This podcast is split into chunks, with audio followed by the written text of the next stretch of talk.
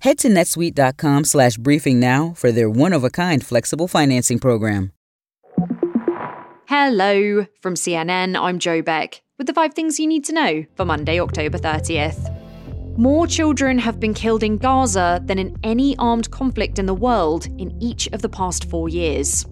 That stark statistic comes from Save the Children, after the Hamas controlled health authorities said more than 3,000 children have been killed since October 7th. And it comes as an Egyptian official says 75 aid trucks are waiting to cross into the region. But UN officials warn that the current level of aid is far below the 455 trucks that used to enter daily, and the situation is getting more desperate.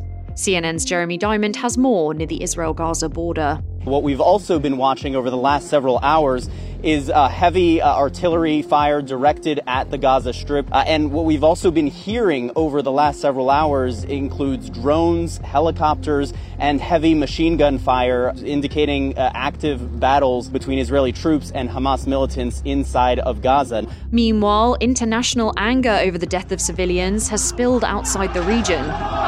An angry crowd in Russia's Muslim majority region of Dagestan stormed an airport yesterday where a flight from Tel Aviv arrived. Authorities were forced to close the airport and divert flights, but have reopened it today. General Motors and the United Auto Workers Union have come to a tentative agreement this morning. That's from a source familiar with the negotiations, and comes just two days after the union expanded its strike at the nation's largest automaker. The union reached tentative deals with two of the other big three automakers, Ford and Stellantis, in the past several days. Those deals still have to be voted on by members, but were hailed by the union as a victory. A trial started in Colorado to decide if former President Donald Trump should be blocked from the state's presidential ballot in 2024.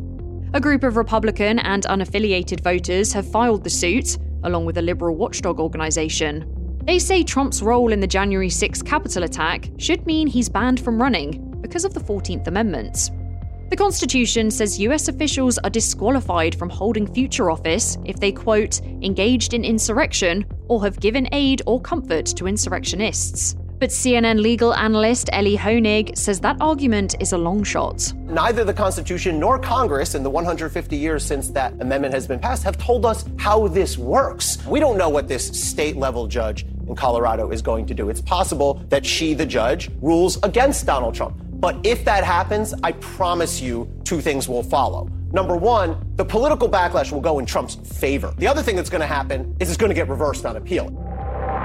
The Spanish soccer exec who kissed a player without permission has been banned from the sport for three years. Soccer's governing body, FIFA, says Luis Rubiales broke its discipline code when he kissed Jennifer Hermoso after Spain won the Women's World Cup earlier this year.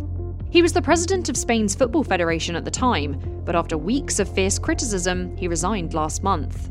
The 46 year old described the kiss as mutual, but Hermoso says that's not true, that she didn't give consent, and that she wasn't respected.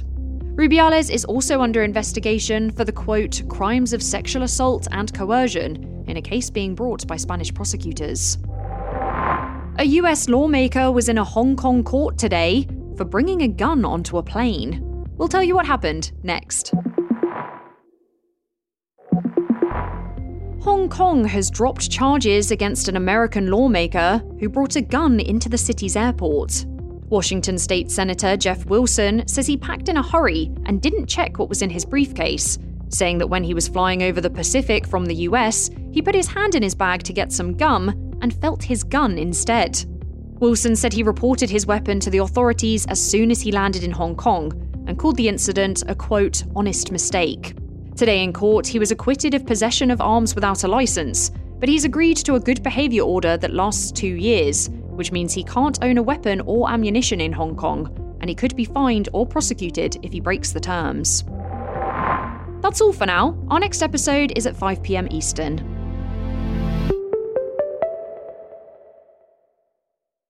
Over 37,000 companies have already made the move to NetSuite. Backed by popular demand, NetSuite has extended its one-of-a-kind flexible financing program for a few more weeks. Head to netsuite.com/briefing. netsuite.com/briefing.